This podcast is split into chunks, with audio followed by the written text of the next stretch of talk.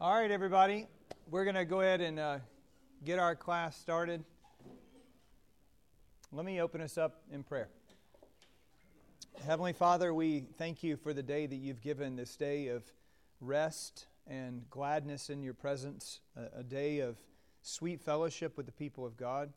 Lord, we pray that you would encourage us as we come together to magnify your name. We pray, O oh Lord, in this time of instruction this morning, that you would help us as we look at the complexity of our emotional makeup and how we reflect you as image bearers. Lord, we pray that you would give us deeper insight into our own hearts, and we pray that you would teach us how to live to your honor uh, as we reflect upon our emotions. And we pray these things in Christ's name.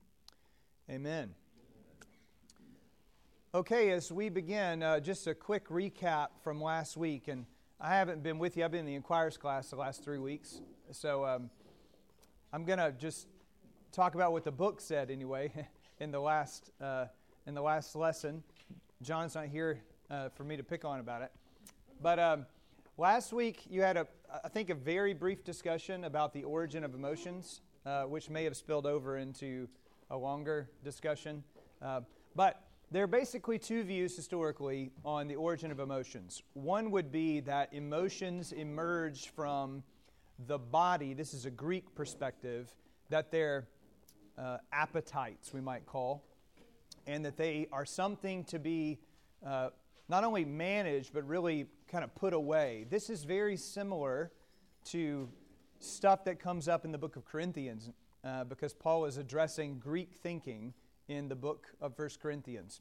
But the Greeks viewed the body as bad. Uh, there's a famous phrase called soma sema. The body's a tomb. So you got to escape the body. So if emotions are arising from the body, then you want not to have any of those. And that can lead to varying uh, perspectives on how to live a life if you try to incorporate that into Christianity. You can become an ascetic where you deny yourself all sense of pleasure uh, and you, you enter into the contemplative life with God. And these kind of folks will do things like forbid marriage, maybe, or uh, maybe have a, a, a, marriage but not really a functioning one, or you, you run off to the desert and you be a monk, uh, or you deny yourself you know the bodily appetite of food for long periods of time perpetual virginity. Tell me if y'all have heard this stuff before. I mean this comes up right? This wrong perspective on our emotions and how they relate to the body Another view, and I think a, a better perspective, is how our emotions arise. Uh, the author used, or the two authors used the idea of they come from the mind, uh, and then we have to think on them as they manifest themselves outwardly, and we want to kind of a mind over our emotions. Now, there's a lot of biblical truth in that because we're transformed by the renewing of our minds. And as we think about how God has put us together, uh, we're body and soul, and emotions, I think, seem to arise from the soul rather than finding their root in the body. However, there's a complication. Uh, and I, I want to teach you a concept in view of this complication this morning. Um, and it's this concept. Uh, this is a psycho. Some of you uh, feel that way this morning, don't you? Psycho uh, and soma, body. Uh, this is a big word, psychosomatic, body soul union. We are, as creatures in God's world, a psychosomatic unity. We're a body soul in one. So, the complexity of dealing with your emotions, first of all, is to recognize that what's going on in your body affects your soul, and what's going on in your soul affects your body. Let me give you a couple of quick examples about this. Um, if you are having moments of an allergic response to uh, whatever's going on outside, and I, am having this in spades right now, um, could scarcely sleep last night as you know, sne- waking up sneezing and weird things. Um, how does that make you feel? Well, if you're anything like me, you get irritable. Uh, you're kind of in this low boil state of anger all the time and fearful perhaps that this is never going to stop. And that affects you your body's having a response, your emotions are tied into that response, and it's all tangled up. Or maybe you have uh, low blood sugar. And what does your body do when you have low blood sugar? Well, I mean, you could actually faint, but maybe you feel just weak. You're trembling. You can't seem to have control of yourself like normal. Your, your mind is fuzzy. You're not thinking clearly. And what kind of emotions does that produce? Hanger. Hanger. yeah. Uh, um, you're, you're hangry. Uh, yeah, it can produce anger. It can produce a lot of fear as these things are tied together. When you're sick, you can feel flat, feel depressed. So it's, it's not, we can't look at it as kind of a, a, simplistic idea, this notion of emotions. Oh, they just arise from the body and we just put them away. Oh, they arise from my mind. My mind can just squash emotions. No, you're, you're a complicated, a fearful and wonderfully made creature. And these things are related to one another. And you need to think about this as you deal with life. That when hard things are happening in your life physically, you're going to have difficulty emotionally. When hard things are happening emotionally, it's going to affect the way you feel bodily. You just can't tear these two things apart. So that's just a reminder of some stuff from last week with maybe pushing a little more forward and thinking about how these two things are tied together. Last week, also, the author wanted to get into that emotions are an expression of what we value. And we can demonstrate our what we value. He gave a the, the author gave an example of going through the, the bank teller line and bank tellers I don't know if they're still doing this. They used to, if they saw children in the car, they would give you a lollipop, right? And he talked about one of his children in particular, the craving for the lollipop, and everybody's freaking out until he gets his lollipop, and then the lollipop falls on the ground, and it's full of you know car fuzz and who knows what else. And what does Dad do? Uh, he he sacrifices himself for the well-being of his child and licks it all off and gives it back, so that the child is calm again, right? Because it's an expression of what we value. When you value that lollipop above all things, if you get it, you're satisfied. If you don't, you're very upset. We all recognize that as we think about our lives. They express what we value in terms of our love to God uh, or our love for God. So, if we, a lot of biblical examples of this, Jesus is uh, in the temple, John 2, and he sees all the horrible things going on with money changers, uh, the, the mistreating of the house of God and the court of the Gentiles in particular, which was to be a house of prayer. And Jesus gets angry. Uh, he makes a whip and he drives out money changers and he overturns tables. And then the disciples remember a psalm, Psalm 69 uh, Zeal for your house consumes me. Why was Jesus so upset? Because this was an assault on what he loved, his Father. And it produced zeal in him. So there was an emotion tied to his love for God.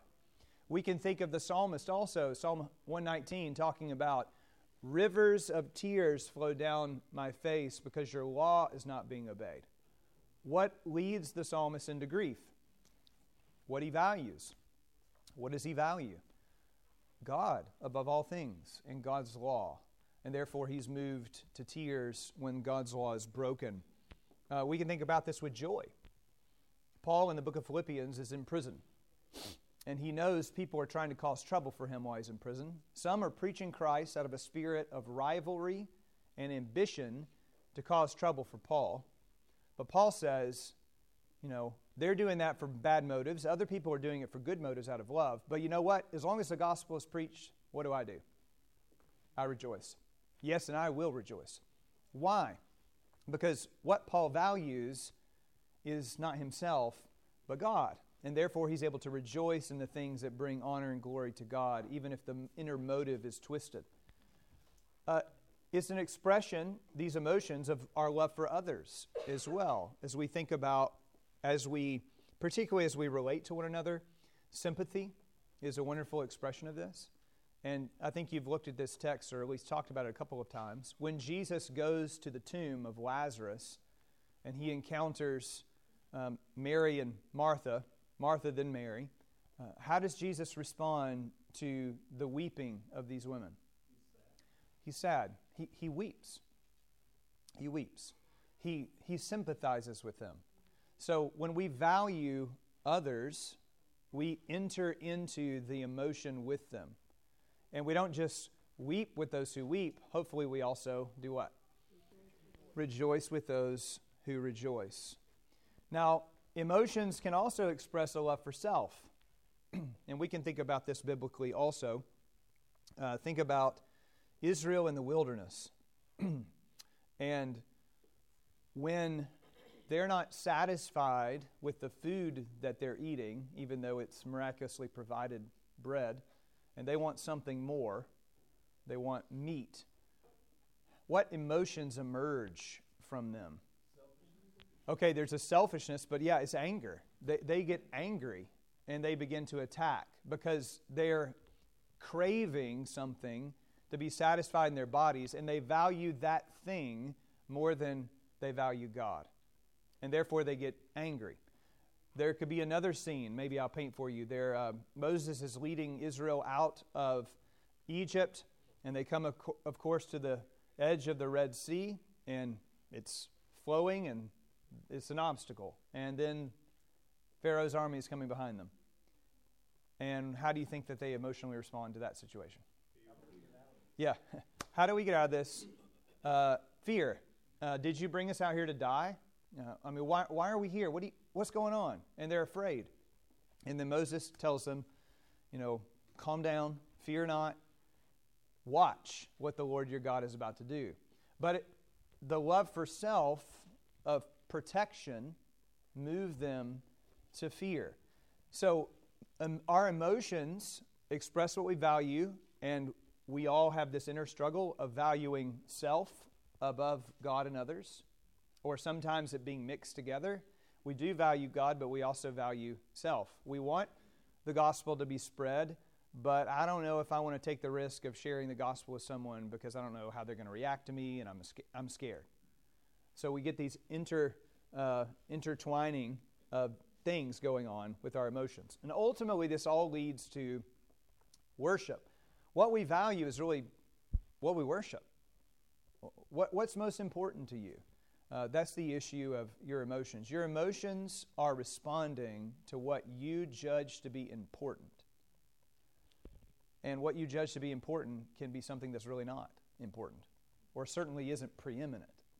And we have to be transformed by the re- renewing of our mind to bring our minds to see what is the most important, or really the whole complex of our being. Bring our heart before what is truly important and value our God and His people above all things. Well, that's really all a review. And it leads us to get into our chapter this morning, and it's to talk about complexity uh, the complexity of emotions. Now, he, he's going to use an analogy of getting prepared to paint a room and wanting a certain color. And if you're anything like me, you wonder who gets to pick the names of these colors? Like, just weird colors. And that's, that's not a color. I don't, I'm just simple. Uh, and I'm, I'm a guy.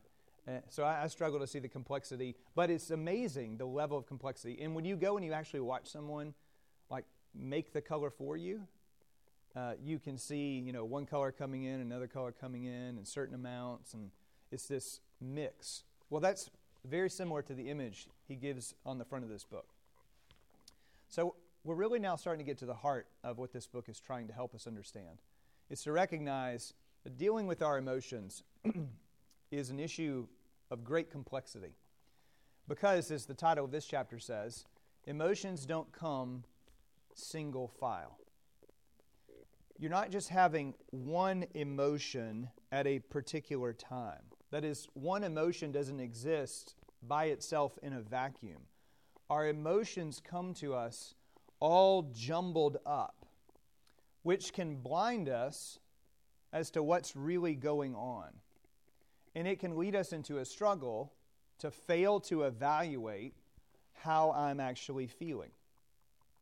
Now, maybe there are moments of clarity when someone cuts you off as you're coming across uh, Chapel Hill Road, the overpass, and people are getting off the interstate and on to Chapel Hill Road. I'm not saying this has ever happened to me, but somebody gets over and they don't pay attention if you're there or they really don't care. You can have a moment of clarity that that brings anger, perhaps. Uh, you can have moments of clarity over maybe your, um, I'm sure everybody's phone does this. Your phone will, will remind you of pictures of the past. and if you want, really every day, you can see, you know, uh, a family album of something or something you took, and you can you can go back through. And I do this typically because I'm a little bit nostalgic, uh, and I can go back and see about ten years ago what was going on. And when I see how, you know, some of my children are still short, but when I see how small they really were, um, it it stirs emotions in me, kind of a, a sadness. Or if you see a picture of someone who's no longer with you, and how it, it just immediately comes with clarity that there's grief and sorrow. So we can have moments of clarity in the mix of this kind of jumbled up mess of emotions. But usually the case is we're not just responding to one thing. So this can lead to a couple of responses in us. one of them would be I have too many emotions going on. You probably don't even think of it that, that clearly. And I, just, I, I, don't, I can't deal with that. I just need to do. I just need to, to go forward. Now, if you're brave, how would you describe yourself as struggling with that issue? That you don't really take the time to figure out how you feel because you just got to go. You got to do. This, uh, this is me. Like, is there anybody else who can who can relate to that? Um, maybe there's another perspective that some of us have, and uh, you know, giving you two options makes it sound like there are only two. Um, necessarily because it's so complex, there'd be lots of responses. But another could be you feel too much, or you think you feel too much. And the complexity of your emotions is such that you feel so many things that you just get paralyzed by how you feel. How many of you are like that? Okay. Um, maybe a slightly, you know, a, a variation of that kind. You feel too much, you have so many things going on, a stirring within you, but you look for a target to blame as to why you're feeling the way that you feel. Does anybody, anybody have that problem? Uh, you begin, oh, the reason that I feel angry is because you did that thing, and now I'm going to go after you for making me feel the way that I feel. Um, just a quick reminder to you all we use that language a lot. We, we talk about someone making me feel a certain way. That's really unhelpful uh, in trying to deal with your emotions. you choose the responses that you have. Now, they might, they might arise in your body before you realize what's going on in your soul, like that moment, of, that flash of anger. You know, when you, when you take your dog out to go to the bathroom and it's raining and it's cold and it won't go. Not, not that the dog won't go. Not that this has ever happened to me, but you have that, you have that flash of anger, um, and it's the dog's fault, right? Uh, we, we all deal with these things. We look for someone else to blame rather than dealing with our emotions. So, because of the complexity, we can have tendencies one, just to plow through, ignore our emotional complex altogether, and just do what we got to do. Or the other, we can, we can feel too much, we can get paralyzed, we become very introspective, and we're too busy trying to deal with our emotions that we can't seem to do anything. Or we look to, for someone to blame so that we can try to accomplish something. Confusion over our emotions is normal because of how complicated this is. And I, I hope that that gives you a little bit of relief. Um, that confusion over dealing with your emotions is normal because you're not sure why you're feeling the way you're feeling. You're not sure what else is going on. Mixed emotions are actually the right response in a mixed up world. I want to show you that this is a biblical thing and that we actually see this in Jesus. I won't have time to examine all these. We, see, we can see this in Jesus. We can see it in Moses. We can see it in David. We can see it in Paul. We can see it in the people of God in general. So I'll, I'll try to give you a few examples. if you got your Bible, uh, turn with me to Mark chapter 3.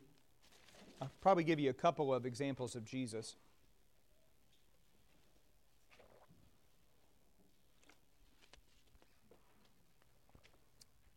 Mark chapter 3, and uh, we're going to look at verses 1 to 6. So, Jesus has just declared uh, in the end of Mark 2 that he is the Lord of the Sabbath. And there's been a controversy over the way Jesus is ruling the Sabbath, in essence, uh, because his disciples are plucking heads of grain on the Sabbath, and the Pharisees, who are like the uh, undercover operatives, are trying to watch to accuse him of something. Well, that gets worse in our passage. Mark 3, we're told, verse 1 look for the emotions. Again, he entered the synagogue, and a man was there with a withered hand. And they watched Jesus to see whether he would heal him on the Sabbath, so that they might accuse him. And he said to the man with the withered hand, Come here. And he said to them, that is, to these watching him, Is it lawful on the Sabbath to do good or to do harm, to save life or to kill? But they were silent. And he looked around at them with anger, grieved at their hardness of heart, and said to the man, Stretch out your hand. He stretched it out, and his hand was restored. The Pharisees went out immediately, held counsel with the Herodians against him, how to destroy him. Okay, let's think about Jesus. What are the emotions going on here in Jesus? Okay, there's anger and grief. That's part of what's going on. Okay, there's compassion. So tell me about the differences in these to whom are they targeted, maybe? Or what's going on in Jesus' heart? Can we explain that? I mean, one thing would be the anger of misunderstanding the Sabbath. Okay. He's saying that no, that's not what the Sabbath is. This is what the Sabbath is. Okay, there I think there's a love for God that produces the anger and grief in one sense because what God requires is not being honored. There's a proper not a proper understanding of what the Sabbath is. The, yes, that's there. What else? Okay, there's an anger at them, and I really think this has something to do with a love for them because it's a grief, not only that God is being dishonored, but that you don't understand your own sin. And you're blind to it. You refuse to see your own problem. So there's, there's a love for them that yet is angry towards them, which is interesting. What else is going on from the compassion side of things? Okay, compassion towards that man, uh, and a yearning, of course, to see that man restored. And obviously, that's a love for others, but couldn't it also be a love for God? That wanting to see uh, things put right in God's world, and that love produces something towards God. so, do you see the complexity here in what's going on? And we could also talk about the complexity of emotions in the Pharisees themselves. Or maybe the complexity of the emotions in the man. Can you imagine being this man? Try to imagine that for a second. He has a withered hand. What does that even mean?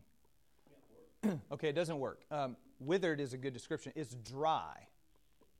Uh, so think of the tin man you can't move it, right? It, it's we don't. It's withered up, which suggests some type of uh, deformity with the hand, and it, it, doesn't work. There's no fluidity in the hand. How, what do you think that produces in him? This bodily affliction, despair, desperation, grief, sadness. How long has he been like this? We don't know, but he's a withered. He's a man, man with a withered hand. He's on a boy with a withered hand? Probably a while. Imagine what's going on when Jesus, in the middle of a worship service in the synagogue, calls the man to the front. what might be going on in his emotions then? Fear? Uh, embarrassment of some kind? Yeah. Um, People with physical afflictions are often the target of scorn and attack.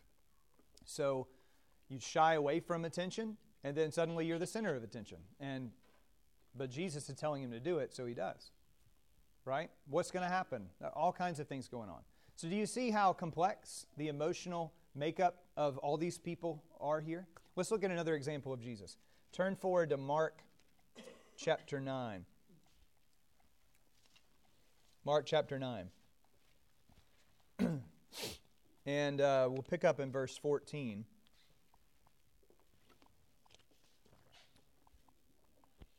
So Jesus is coming down from the Mount of Transfiguration, which, by the way, would have produced an emotional response in the Lord Jesus. What emotional response might be occurring in Jesus, the God man, after the Transfiguration? Joy. There's a joy set before him, and this is a reminder of the joy set before him. This is actually an encouragement from the Father. The glory that you had with me before the world began is a glory to which you're returning. This is who you are. So there's joy. And Jesus' disciples are asking him questions on the way down the mountain. Um, and he explains to them that, you know, the Son of Man must suffer many things, and he's going to be treated with contempt. But he also says in this context, he's going to rise from the dead. Now, they don't get any of it, right? They don't understand the suffering. They certainly don't understand the resurrection. But what emotions might this produce in Jesus? Okay, grief. We know that Jesus will talk about the distress he has moving towards the cross. So he's got joy, but he's also got grief. And then, verse 14, and when they came to the disciples, they saw a great crowd around them and scribes arguing with them.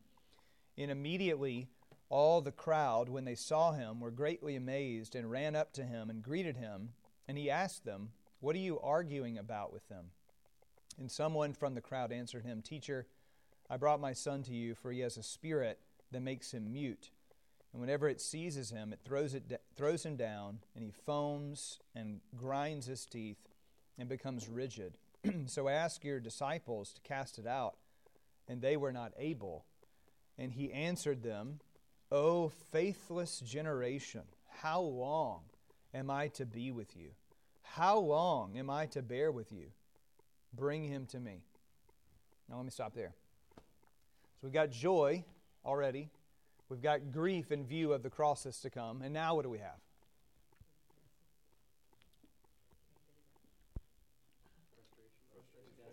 Exasperation, frustration. Yeah, it's, an, it's a moment of exasperation. Do you, you recognize that there can be such a thing as holy exasperation? I don't know that any of us have ever experienced that. Uh, but there clearly can be. Jesus is exasperated. Over what is he exasperated? Notice the phrase, the how long or phrases. What particular sin does he highlight? Faithlessness. Faithlessness. Unbelief produces exasperation in him. So he's exasperated, which is somewhere between grief and anger, right? Uh, it's an intense response. The pathos of the statement here the question, Oh, faithless generation, how long am I to be with you?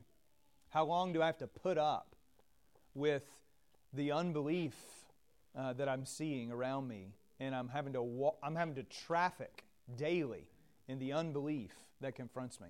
You, have you ever thought about how difficult that was for the holy, perfect Son of God who always trusts his Father to be faced with people who are always not trusting the Father? Have y'all ever been around someone who makes life difficult for you continually? And that's even Jesus' friends? Uh, yeah, so exasperation. But then what does he say about the boy? The, the last thing that I said. Bring him to me. What, what's that telling you? The father has described what's going on with this boy. And Jesus, in his exasperation, doesn't say, Everybody leave. Forget the whole thing. No. Bring him to me. What, what's that saying about the emotion, uh, the emotional life of Christ? Okay, yeah, there's still compassion. compassion for uh, a father concern for a son, compassion for the boy, and what's going on with them. So, do you see in this very, very short period of time the complexity of emotions in the scene? Now, just for fun, uh, let me pitch a few other these to you. I won't take you to the text, but let's think about Moses. Moses is on the mountain with God receiving the law. The inscription by the finger of God of the Ten Commandments, the book of the covenant. And then God's people at the foot of the mountain decide, you know, what, whatever has happened to this Moses fellow, we don't know. But Aaron, make, make gods for us. And he does. And then the Lord kind of stops in the middle of conversing with Moses about the law and said, says something to the effect of, Go back down and see your people and what they're doing. Um, and Moses immediately, what, what response of Moses do you remember? Maybe I'll say it that way. Okay, anger. When he comes down the mountain, what's he going to do with the, the Ten Commandments on stone? He's going to break them. The, the covenant's broken. But that's actually not his first emotional response. the Lord begins to tell Moses, I'm going to destroy all that, those people, and I'm going to take you, and I'm going to make a people with you. And then Moses begins to pray, Lord, what about your covenant? What about your promises to Abraham, Isaac, and Jacob? What, what will the Egyptians say if you brought us out here and you wipe everybody out? That's interesting. Moses' Moses' response initially is love for the people and concern for them. So he's angry with them, but he also cares about them. Parents can sure, surely relate, where you're angry over a particular issue that has manifested a sin in the life of your child, and yet you feel compassion at the same time. So, do you see the complexity? Absolutely. There's a, there's a zeal for the glory of God's name, the faithfulness of God to his covenant. So, yeah, all kinds of things are happening. I'll give you one more of these. Um, David, when he's on the run from Saul, uh, David was, you know, the musician, the sweet psalmist of Israel, playing to Saul. Saul tried to hurl a spear at him twice. It's always struck me. Twice. Uh, if the dude threw a spear at me one time, that'd be enough. I'm, I'm out of here. But David sticks around and, and he tries twice. He's on the run. All kinds of things are happening. But David ends up uh, escaping. He goes to see Samuel. He has conversation with Jonathan. He doesn't show up at a feast. He ends up fleeing. And of all places to go, does anybody remember where David goes first? No, I'm sorry. When he gets out of when he gets out of Jerusalem and the Judean area, he goes to Gath, uh, a city of Philistia, which is Goliath's hometown. Like, if there's one place you probably shouldn't go. and it, uh, he's probably thinking, there's one place that Saul will never come after me. But what happens when he gets there? Well, um, he's imprisoned because the king's servants say, hey, this is the guy who we're singing country songs about. You know, Saul killed his thousands, but David his tens of thousands. And they arrest him and they throw him in jail right? And what does David do while he's in prison? He's, he pretends to be crazy. Now, what emotion would motivate you to do that? Fear.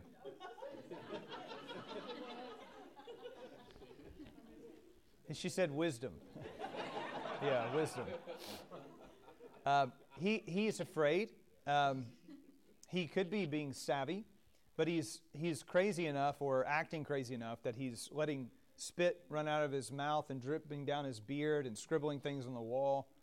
Um, so, you know, the, the king, Achish in, in Gath, just says, Look, I've got enough crazy people in my kingdom.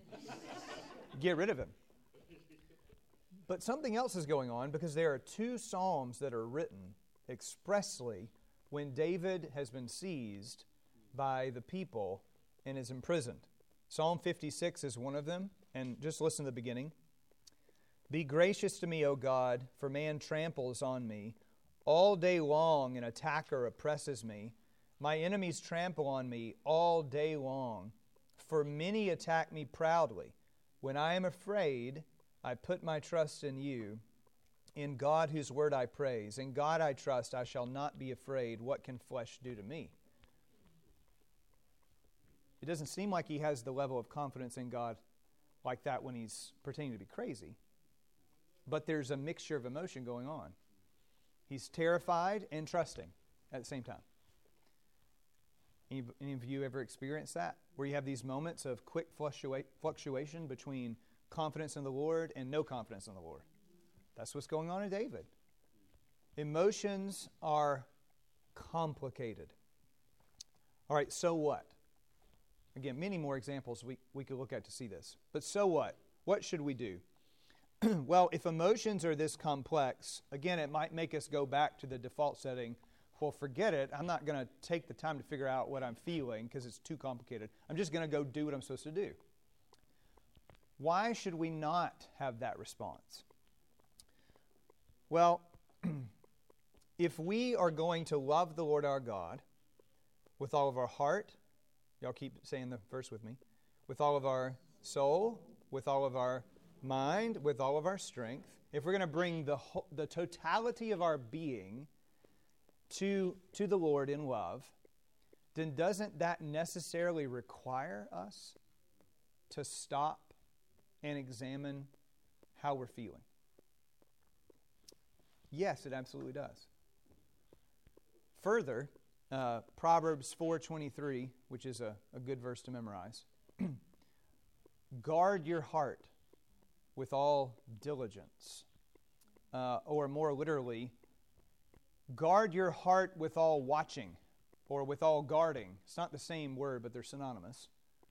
And even more literally, keep on guarding your heart with all watching, for from it flow the springs of life, or some the well springs of life. What is the author of Proverbs saying? Everything is coming out of your heart. And what's wrong with your heart? Corrupt, desperately wicked, deceitful, not to be trusted. Uh, uh, you know, Disney is always the whipping boy. Um, Proverbs 28 will say, He who trusts in his own heart is a fool. That is, you, you have no awareness of God if you're trusting in your heart. Your heart is not trustworthy. And if you're going to guard your heart, continually guard your heart, with all watching, always being vigilant, always attending what's going on in my heart. Because out of my heart are coming the well springs of life. Then I have to stop and examine what is going on in my heart. Now, some of us are simply, frankly, we're just not, what's the right way to say this? We're not contemplative enough as we live our lives to consider what we're feeling, how we're feeling, how that feeling is related to love for God, love to others, love for self. we're just not doing the heart work that we need to do. And whose fault is that? It's ours. we're not taking responsibility to guard our hearts. Well, I don't think when we're when you're told to guard your heart that it was a suggestion. It was a command. This is the work you have to do. And if you're going to guard your heart, which requires examining your heart, that would necessarily mean, this practical part, that there has to be time that is given to you thinking about what's going on in your heart. Now, some of us here are not very good about thinking about what's going on in our heart. So we might need to bring others in to help us discern what's going on in our heart. Have any of you ever expressed an emotion? Maybe it was, it's usually like this. Maybe it's anger, and you don't realize that you're angry until somebody else told you that you were. Or maybe you're fearful and overwhelmed, and you don't realize that you're fearful and overwhelmed until someone else told you that you were because you haven't taken the time to reflect. Yeah, I'm sure many of us have had that experience. So we've got to do the hard work of trying to examine this, this tangled up mess of color and to see what's happening here. Second, why should we do this? well, because we offer ourselves to the Lord. Again, be, do not be conformed to the pattern of this world, but be transformed by the renewing of your mind, right? But the verse right before that talks about, in view of the mercies of God, offer yourselves to God as a living sacrifice. So you're to present yourself to the Lord in His service. Well, what are you presenting to God? What emotions are you presenting to Him? You might not know all that you're feeling, but shouldn't you go to the Lord and ask Him to help you understand that you might serve Him as you should? Psalm 139 closes, closes with a verse that you probably all know. Uh, Search me and know me, see if there be any wicked or evil way in me. Lord, help me understand myself. Help me discern what's going on. Unveil to me what I'm feeling, what I'm thinking, how they all relate together. So, this study that we're doing is analyzing that emotions don't come one by one, they come in a tangled up mess. That's normal because we live in a tangled up world.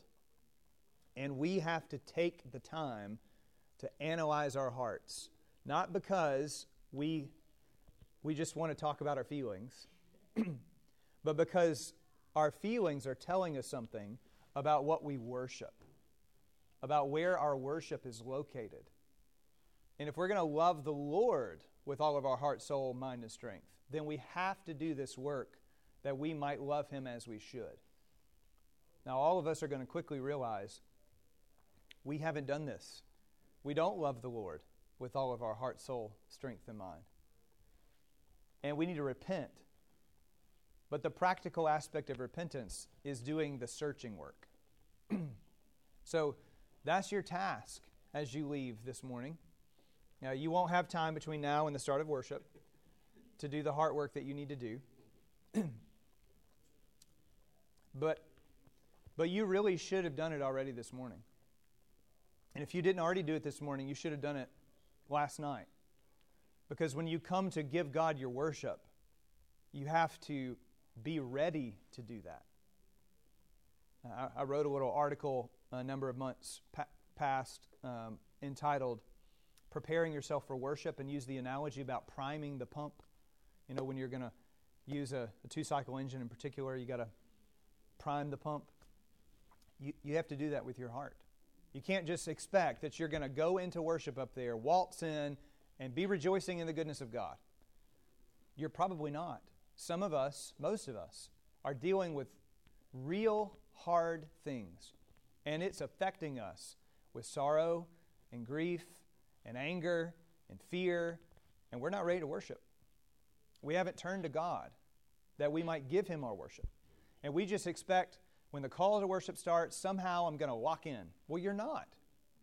And you're going to show evidence of this when you're singing the hymn, and you're maybe you're singing, I hope you are. You're singing the hymn and you're saying stuff, but your mind is somewhere else.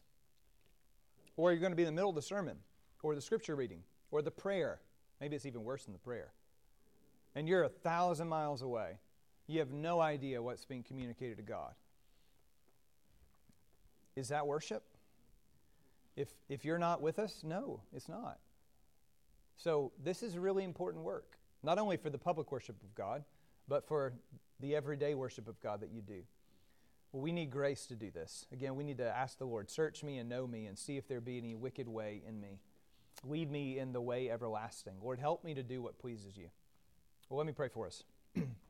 Heavenly Father, we come and we praise you that we're fearfully and wonderfully made. We thank you, O Lord, for giving us emotions, and we pray that you would sanctify those emotions, that our love to you might be arising from the depths of our being, that we would not just love you intellectually, but we would give you our affections. And we ask, O oh Lord, that you would show us our sin in our emotions and help us to repent and be renewed as we come before you to worship. And we pray all of these things in Jesus' name. Amen.